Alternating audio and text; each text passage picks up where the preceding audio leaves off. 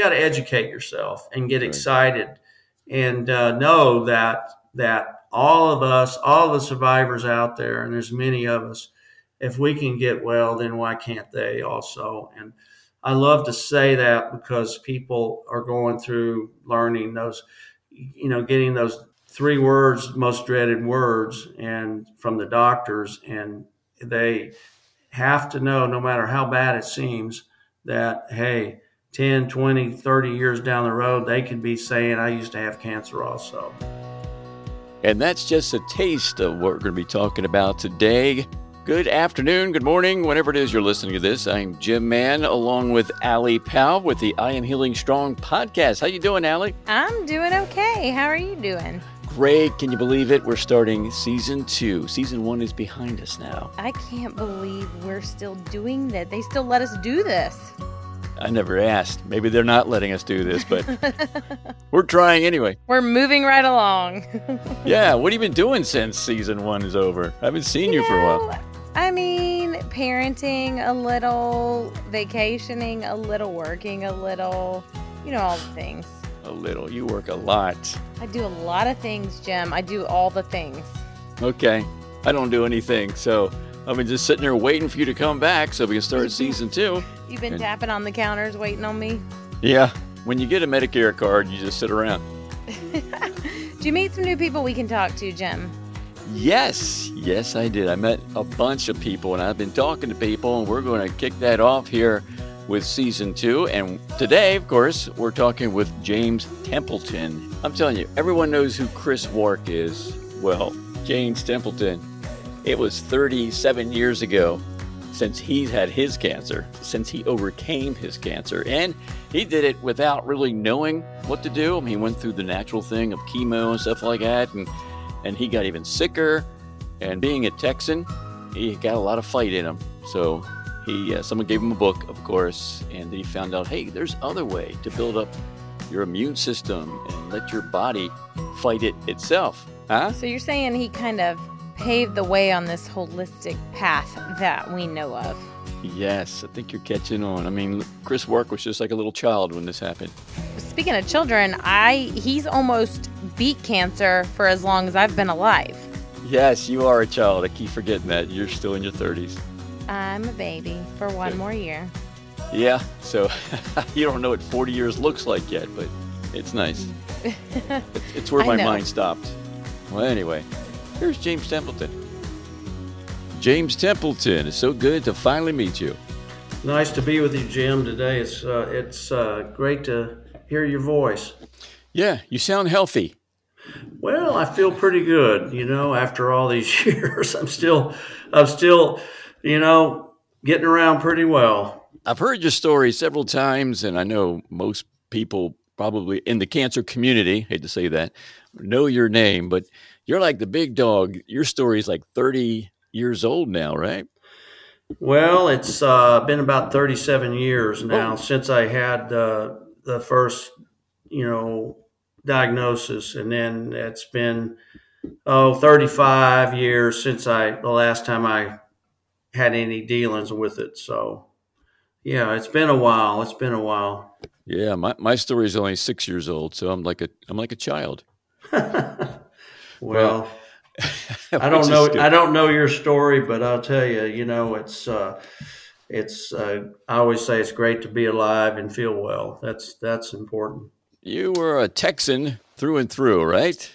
Through and through, 5th generation Texan, and I've got ancestors that came here to this part of Texas many, many years ago, and I've always been proud of that part of the history of my family and the background and everything. And it's just, they always kind of had that fighting spirit. And when I kind of went through what I went through, it was something I could tap into, kind of that feeling. I think it's within us all, but sometimes, you know, you got to go within and get that fighting side out and make it work for yourself. My family was into oil and cattle, pretty much. Wow. Most of them were cattle ranchers, or later on, you know, got into the oil and side of things. I know 37 years ago, things were looking good. You were living on a small farm, I believe, and you had some businesses that are going great, and you were set for, you know, a perfect life, right? But then something happened. Well, you never know in life, you know. You think you got life by the tails, I always like to say, and things are going good. You've got, you know, good business. You got a family. You got a wife. You've got a young baby. Everything's going really well back then. And, you know, I thought that finally after, you know, when I was younger, my father passed away. My mother died before I was 2. And I kind of went through that downward kind of feeling of, well, I'll be lucky if I live to 30 and stuff like that when I was younger after my father passed away. And I kind of lost my way a little bit. And then I decided that, hey, you know, I'm still around. I've got to keep moving and do something. And so I got into business, got into my own businesses, and things were going really well. Yeah. Yeah, and you were eating right, you were exercising, you were doing everything you thought that you're supposed to do. Well, I thought I was. I was eating pretty much a raw foods diet, pretty much, and exercising like crazy. And I was eating some meat, but it was mostly, you know, like a lot of salads and things like that. But I was working, you know, really hard and running and exercising and I was doing all this because my father and grandfather both died of heart disease, and I didn't want to be the next one. So I thought, well, man, you know, this is my way to avoid this heart issue that's in the family, and maybe, and I could go out and get into shape and maybe not have to deal with these things. And it turned out your heart was pretty healthy, right? It was. I went to get a stress test. And the reason I went to get this stress test is because I was reading the paper one morning, newspaper, and there was a fellow that I kind of looked up to back then, and he was this running guru, exercise guru. His name was Jim Fixx, and Jim Fixx was a guy that wrote about, you know, how important it was to exercise and running, and how you could sidestep heart problems by getting into shape. So I wanted to be like him. So then when I read this newspaper and found out that this guy had died of a heart attack while running, it shocked me. It scared the fool out of me. And I thought, well, I better do something. I better check myself out. I might not be as healthy as I think. So that's when I went to get a stress test from one of these doctors that specializes in that. And that's kind of where it all started after that. And I got checked out, and he said, everything looks great. You broke the record on the stress test. He said, nobody's ever done this well on the treadmill test. But he says, you seem like a picture of health. Just keep doing what you're doing. But then on the way out of the office, he says, well, you know, there's only one thing I can find. And he did a full, you know, group of tests and just, you know, was very thorough. He says, the only thing I can find at all, you have a mole on your back.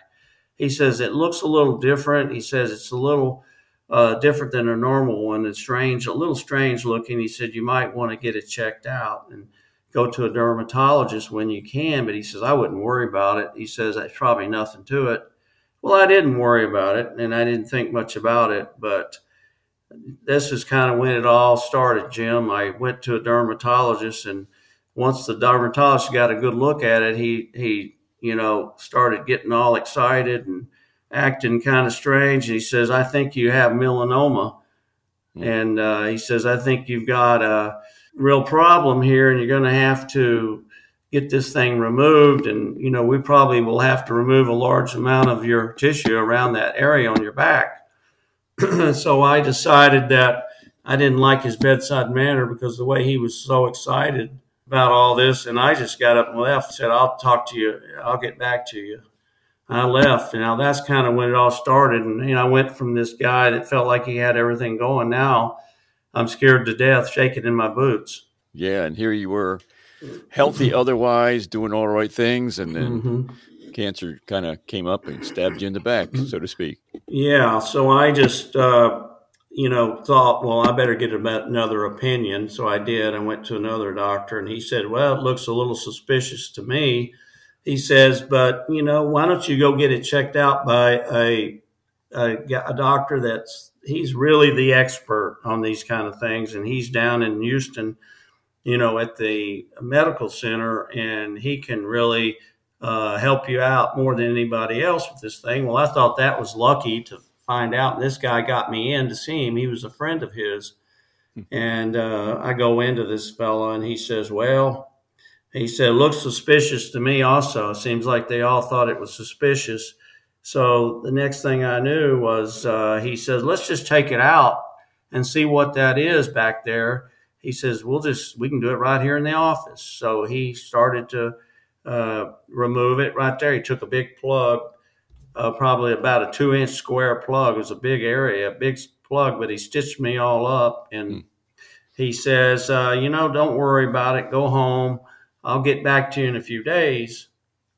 Well, it's hard not to worry, of course, when someone's told they could have cancer and melanoma is very serious, and it can be anyway. And so I was waiting around and pacing the floor, not sleeping very well, just like anyone would do. And, kind of really, really frightened and not knowing what was going to come of this. And then about 2 weeks later, he calls me on the phone, and it had taken forever. And I didn't know why it was taking so long, but 2 weeks later, he calls me. He says, James, he says, I got some good news and I got some bad news. And that's kind of where you start to wonder, okay, God, good news and bad news. So then he says, the good news, he says, is it's melanoma. Wow. And he says, I know it doesn't sound like good news, but he says, but the bad news, he says, is that it's very deep. And he says that it's deep, and it's most likely going to spread to other parts of the body. And this is stage 4 that we're looking at. And he said, but again, the good news is we don't see any cancer around the edges. So that's good. Maybe we got it all. So he told me, don't worry, go about your life. There's nothing else you can do. He says to me, come back in every 3 months for a checkup, and we'll just keep an eye on things. And so, after that, of course, I was really stressed out, started to look around and try to find something out. We didn't have the internet back then. So, you're having a harder time getting information. But I learned from a few people that stage 4 melanoma wasn't very good. And people that had that normally didn't live more than about 3 years in most cases. So I really was not the same guy anymore, this happy-go-lucky guy that thought he had everything going for him. And I was very ambitious. Well, I didn't have any ambition much after that at all. And it kind of felt like my life was coming to an end for a while there, and started feeling sorry for myself. But I started going, I'd get my treatments, I'd go to the doctor and get my checkups every 3 months or so. The doctor would say, well, everything looks good. Everything looks good. Just come on back in another 3 months. Well, I did this for at least a couple of times. And then one day I discovered a lump in my groin area. And this lump was, about almost the size of a golf ball. It came from nowhere. And I went to the doctor, and long story short, he told me, he says, you need to get in here and let's do some surgery and see exactly what that is.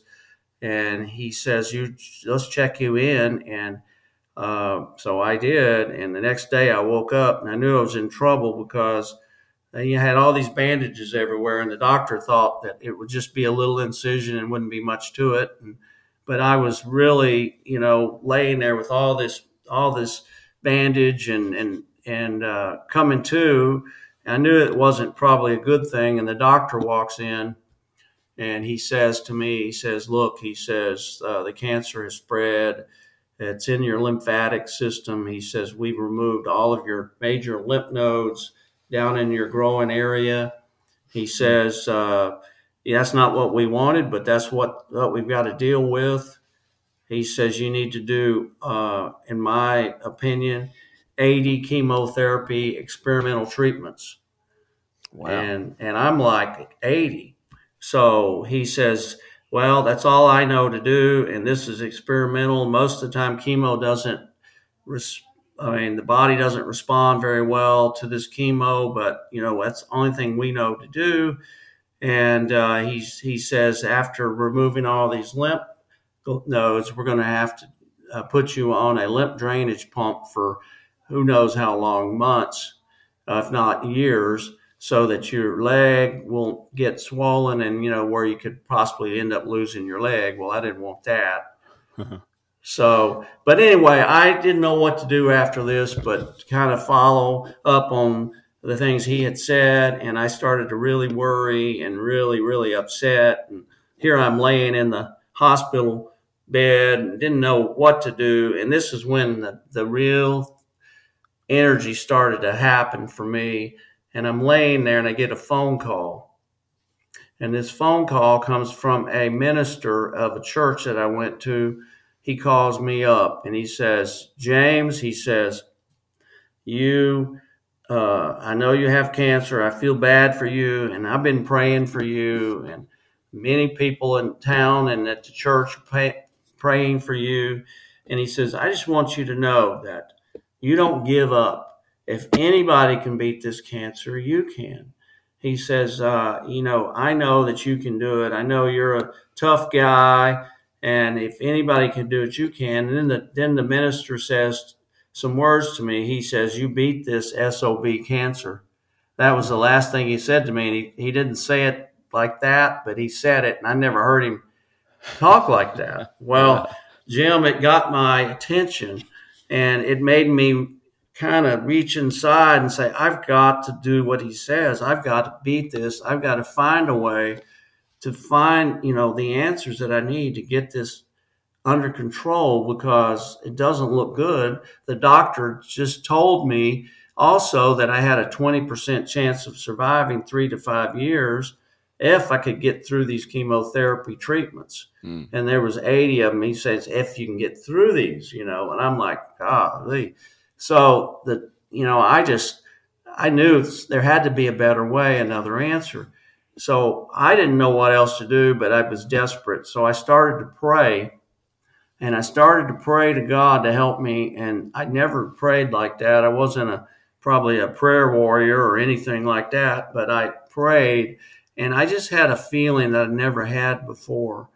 And if anybody has experienced this, they'll know what I'm talking about. But I felt like every cell in my body was praying, and I was in desperation, but I just felt like an out-of-body experience, and it was a strange feeling, and I can't remember that ever happening to me before, but it was just a strange feeling, and I got through praying, and about 20 minutes later, I got a knock on the door in my hospital room, and it was a knock, and I said, come in, and here comes a friend of mine I hadn't seen in 7 years, a college buddy. He walks through that door, and he says, James, he says, I heard you were in here through one of our old friends. He says, a friend of mine at work told me about a guy that healed himself of cancer using a diet and lifestyle. And he thought that this might really help you. So he gave me this article for you to read, and maybe it would give you some information that could help you. Well, I knew right then I was going to do that. I didn't even have to read it. I knew whatever this guy had done, I was going to do it. Of course, I read it, but I was so excited that I knew. And if he could do it, then why couldn't I? So I started reading about it, and I had this guy go out and get me this book that this article talked about, and he brought it back, and I read that all night, that book, and I was so excited, and now I had some hope, because before that I didn't have any hope. I felt like my life was gonna go down the drain, and I was gonna be getting my affairs in order kind of if I didn't watch it. So here's this diet, and it was called a macrobiotic diet. And I'd never heard of anything like that. And I said to him, have you heard of this? And he said, no, I don't know anything about it. But anyway, I started to read about everything I could about it, just from, you know, that he talked about in the book. And I got very excited. And the next morning, I got another knock on the door. And my stepmother brought me a book about vitamin C and cancer, how vitamin C helped many people, high-dose vitamin C that had late-stage cancer. And people that were on this, taking all this vitamin C, had great results. And it was a book by Linus Pauling. Linus Pauling wrote that book many years ago, and he did a lot of research on vitamin C and cancer and heart disease. But I started reading this and I thought, well, if this will help these people, then it'll help me. You know, if it helps prolong their life, then I'm going to take as much of this stuff as I can. And I'm going to find out more about this macrobiotic diet. And I'm going to do that and the vitamin C. And it started giving me hope. It gave me this feeling like I found something that I think I can get better with. So I'm really excited. So the next morning, here comes another knock on the door from a psychotherapist at the hospital. So he comes in the door and he says, James, he says, I heard you're very depressed and I'd like to come and speak with you. Can I do that? And I said, yes, you can do that. So he says, I'll be back here tomorrow and meet with you. Well, the next day he comes back. He comes in the door, and I said right off the bat, have you ever heard about macrobiotics? Have you ever heard about the macrobiotic diet and lifestyle? He says, hold on a minute. He starts going towards the door in the hospital room, and he shuts the door, and he comes back in, and he says, yes, I have heard about it, but he says, I won't tell you what I know unless you promise not to tell anybody. So I'm like, oh, my God, I'm really on to something now. Because he's acting all secretive and everything. And he says, I don't want to lose my job and my pension and all that, so promise me. And I said, oh, I'll never tell anybody, right? So he got to telling me, he says he'd heard a lot of good things about this diet. He said it helped a lot of people. He said, I tried it myself once just because I thought it would make me healthier, but I couldn't stick with it because it takes a lot of work. But he says, I've heard so many good things. If people really do it the right way, they do very well. He said, there's a right way and a wrong way, and you can't cut a lot of corners. So I thought, well, if that's what I have to do, I'm going to do this. Well, he says on the way out, he says, by the way, he says, you don't seem too depressed to me after all. He says, you seem like you're excited. I said, well, I am. I told him about the things I discovered. And he says, well, I hope you know, it works for you. And you seem like you got the attitude that you're going to need. Just always remember that you can't cut corners and you do it the right way. And so I remember that. So here I am excited thinking, well, I'll do everything. I'll do the diet. I'll do the lifestyle, the vitamin C. And I'll do the chemotherapy. Well, I tried to do the chemotherapy, but I had to cut it short because after 10 treatments, I was so sick. And, you know, it was 5 treatments for a week and then a couple of days to recover. And he'd come back in 2 months and do 5 more. And, wow. You know, it was that it just took the life out of me. I was losing weight and I was sick and nauseous. I couldn't, you know, hold food in my stomach. And the doctor comes in and I say, doctor, this is making me really sick and I can't eat. I can't, you know, I just feel awful. And he said, well, we had hoped that your body would respond better. He said, it's just not responding the way we'd like, because if it was, you wouldn't feel like this. And I said, well, there's got to be something I can do. And he says, well, there's really nothing else that I know you can do. And I said, well, isn't there something that I can do with diet and lifestyle, vitamin C therapies? He goes, no. He says, I'm sorry, but none of that stuff really works. So I'm looking at him and I say to him, well, what in the world would you do if it was your daughter or son that had this, you know, and they were laying here. What would you do for them? He goes, I'd do the same thing. I said, even if it's not going to work, even if your body's rejecting, you know, the chemotherapy drugs, he goes, well, yeah, because that's all we know to do. I got up, raised up in the bed, and it just sort of really upset me because here he is telling me there's nothing else I can do. And pretty much like, you know, if it doesn't work, there's nothing else. Well, I said to him, I said, there's got to be something I can do. He says, listen, he says, we're all going to die someday.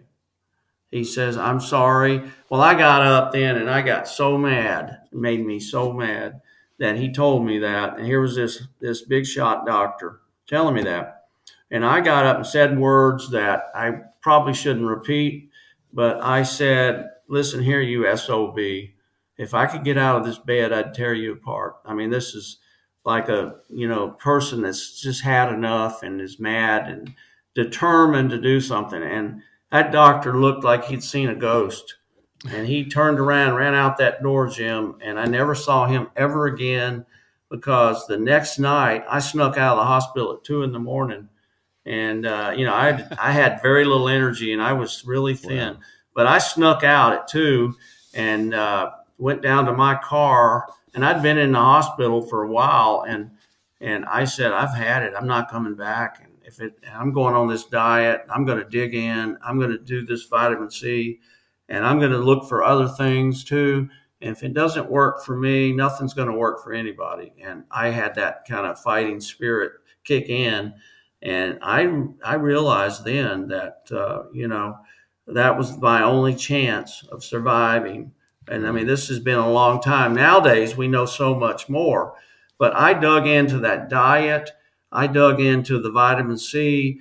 I exercised in moderation, not like I did before, you know, where I run, you know, 60 miles a week and stuff like that. But I didn't want to burn myself out. But I did exercise, and I did change my diet. And I took as much vitamin C as I could get, you know, pretty much get down, you know, in my system without getting sick.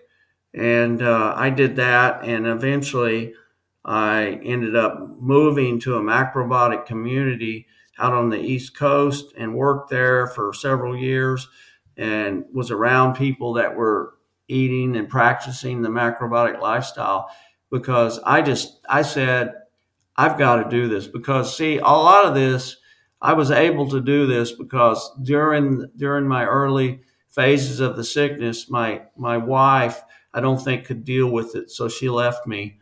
And, you know, it was at that time, it was hard, but it's probably the best thing at that time that ever happened to me because it gave me the ability to go do what I needed to do.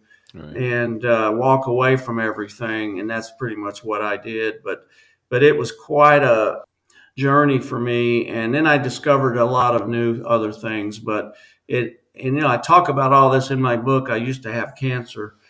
And it's quite remarkable, you know, and I'm one of these people that kind of thought that cancer was such a bad thing. How could this happen to me? But I learned that, hey, sometimes cancer is the best thing that can happen to you.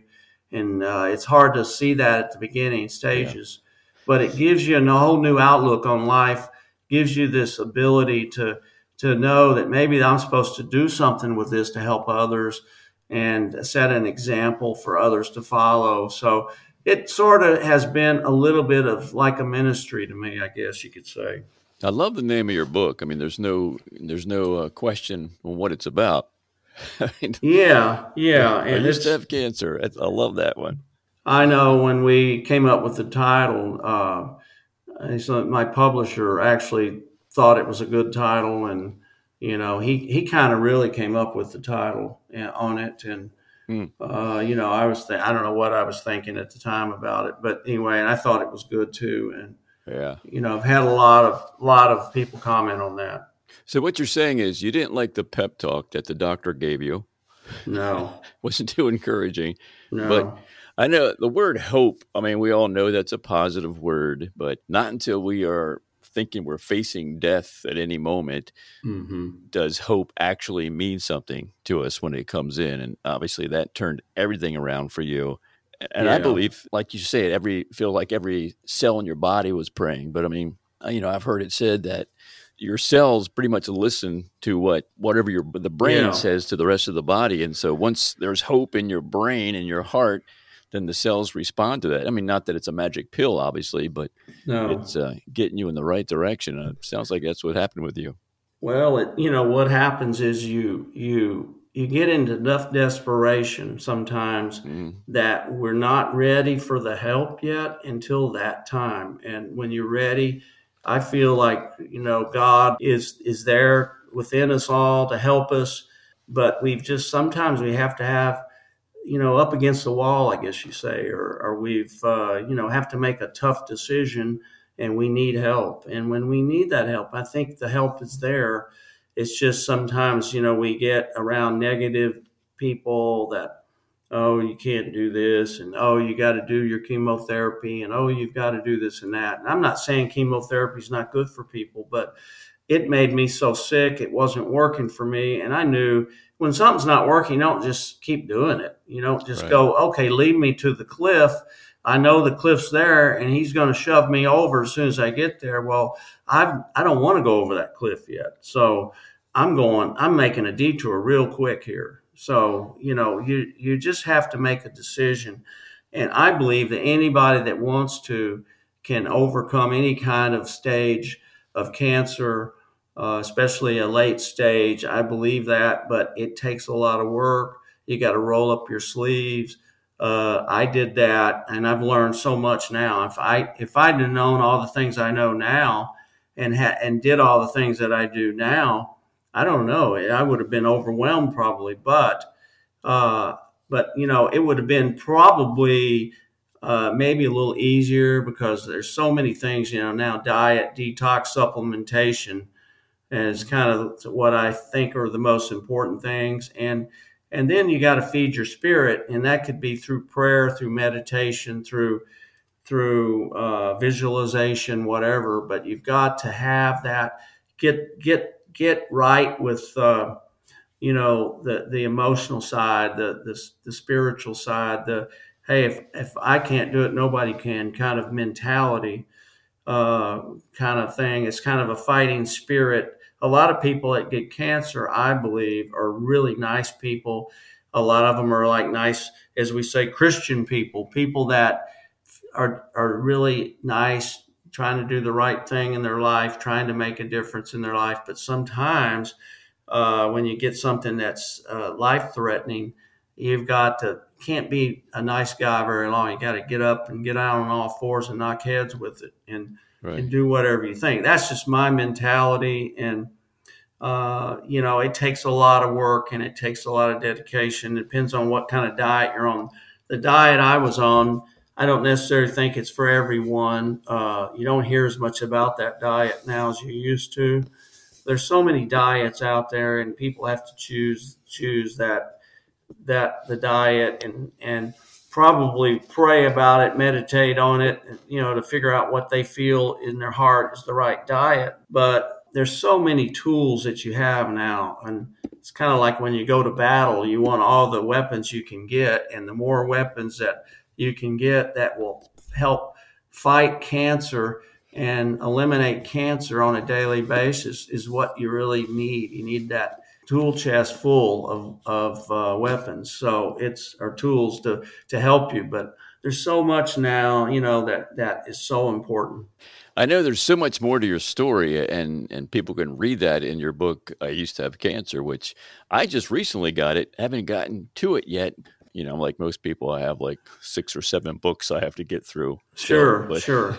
I think you'll enjoy it because it's an easy to read. I wrote it, and it's easy to read. It's basically about my life and the things that I went through a little bit, and here's how I turned myself around, and here's the things I did back then to overcome basically a death sentence of a stage 4 melanoma cancer. And here's the things I would do if I had to do it over, because all these 30 plus years, I've learned a lot of things. And I don't have to be as strict as I was at the beginning, of course, but I take huge amounts of supplements. I eat organic food. I exercise on a daily basis. I do a lot of detoxification, different methods of detoxification, such as infrared sauna, which I think is probably the best thing you can have for detoxing on a regular basis. Mm-hmm. But I do other things like coffee enemas, colonics for detoxification. I do things like the ozone saunas, which are very detoxifying. And I do hyperbaric. I get into hyperbaric chambers as much as I can. So I do a little bit of everything. And all these are great, along with all the supplements. And I talk about all this in my book. And it's too much to talk about in an interview, but unless we got 2 or 3 hours. And then also at Templeton Wellness, I interview people that have gone through a serious cancer diagnosis and have overcome a cancer. And they talk about the things they did. I also interview some of the top doctors and experts that I have found to be the real deal out there, that I think that people could learn a lot from. I think you can go on there and can get a lot of information in a few days and really take good notes. I think that you'll really find a plan that's going to work for you. And it's just you got to educate yourself and get excited and know that all of the survivors out there, and there's many of us, if we can get well, then why can't they also? And I love to say that because people are going through learning those, getting those 3 words, most dreaded words, and from the doctors. And they have to know, no matter how bad it seems, that, hey, 10, 20, 30 years down the road, they could be saying, I used to have cancer also. That's right. Yeah, I was going to ask about your foundation, which is called Templeton Wellness, right? And all the information is at templetonwellness.com. Yes. That's like your way of giving back, right? It is. About three or four years ago, I decided to write a book, and I decided to talk about my story. I've been working all these years in the natural health industry, but I got into the idea that, hey, I've got a story. I should get it out there now. People will believe some of the things I tell them, because it's been 30 years now. It's kind of like the 30-year anniversary for me. Yeah. So I had a lot of friends, family, and colleagues getting cancer, and many of them not making it.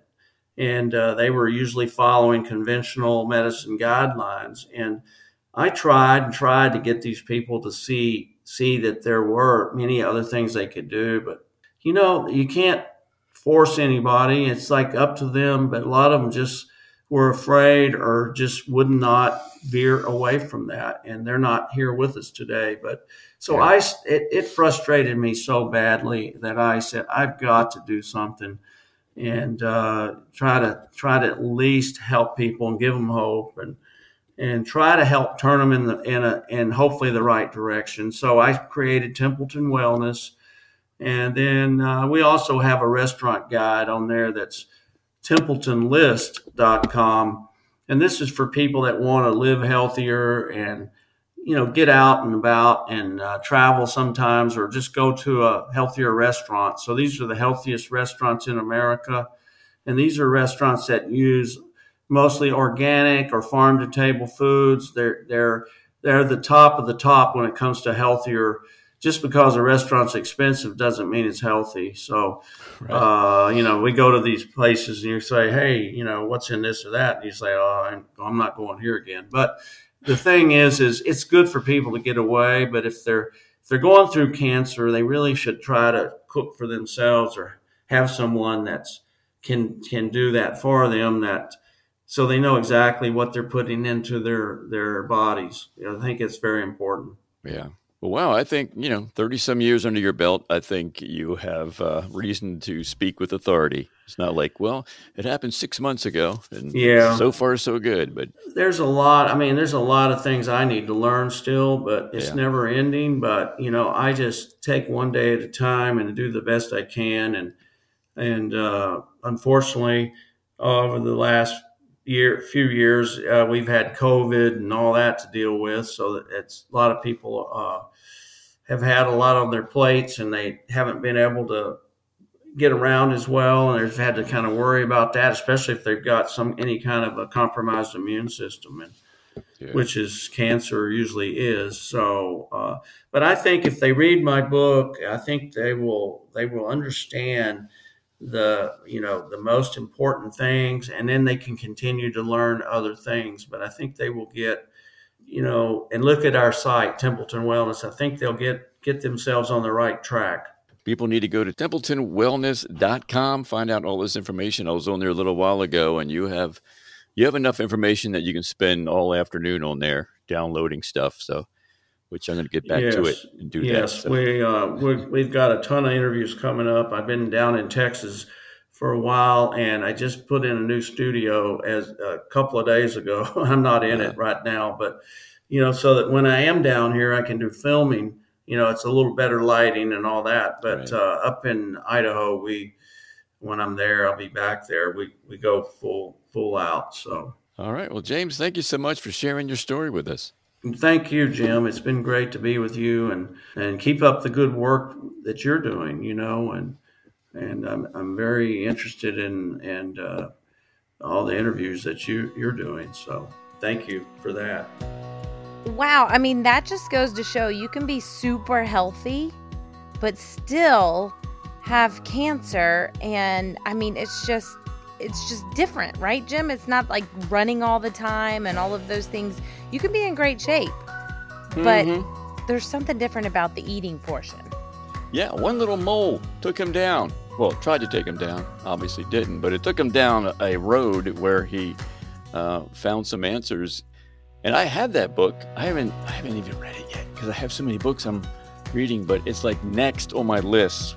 I Used to Have Cancer. I love that title. Just because you whisper it doesn't mean he won't hear you. Oh no, is he listening? Yes. All right. I want to read. Somebody actually gave that to me. He gives that book away a lot because he wants people to have hope and know how to do this. He's a Texan. They're very giving. And so you're going to read it now, right? I am going to read it. You also need to go to templetonwellness.com, like he was saying. So much information on there.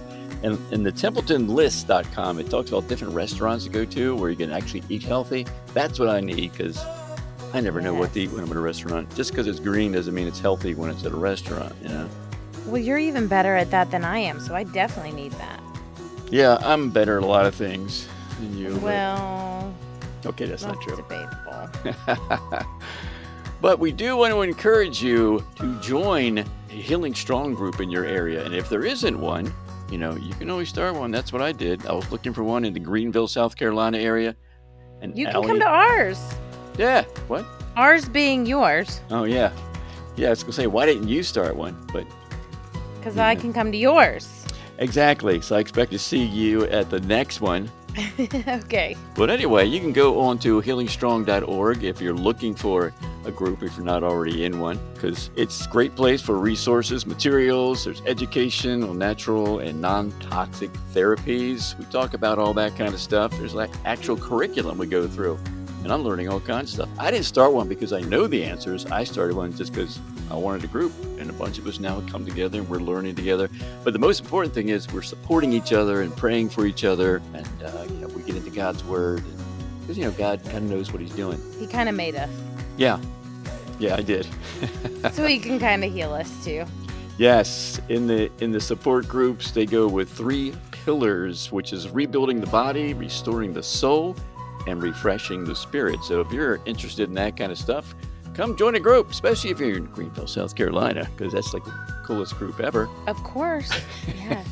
We have our own park, the Cancer Survivors Park. Yep. How many people have that? Yep, and we meet under this big kind of dome-looking thing. Yeah. It lights up at night. Yep. Yeah.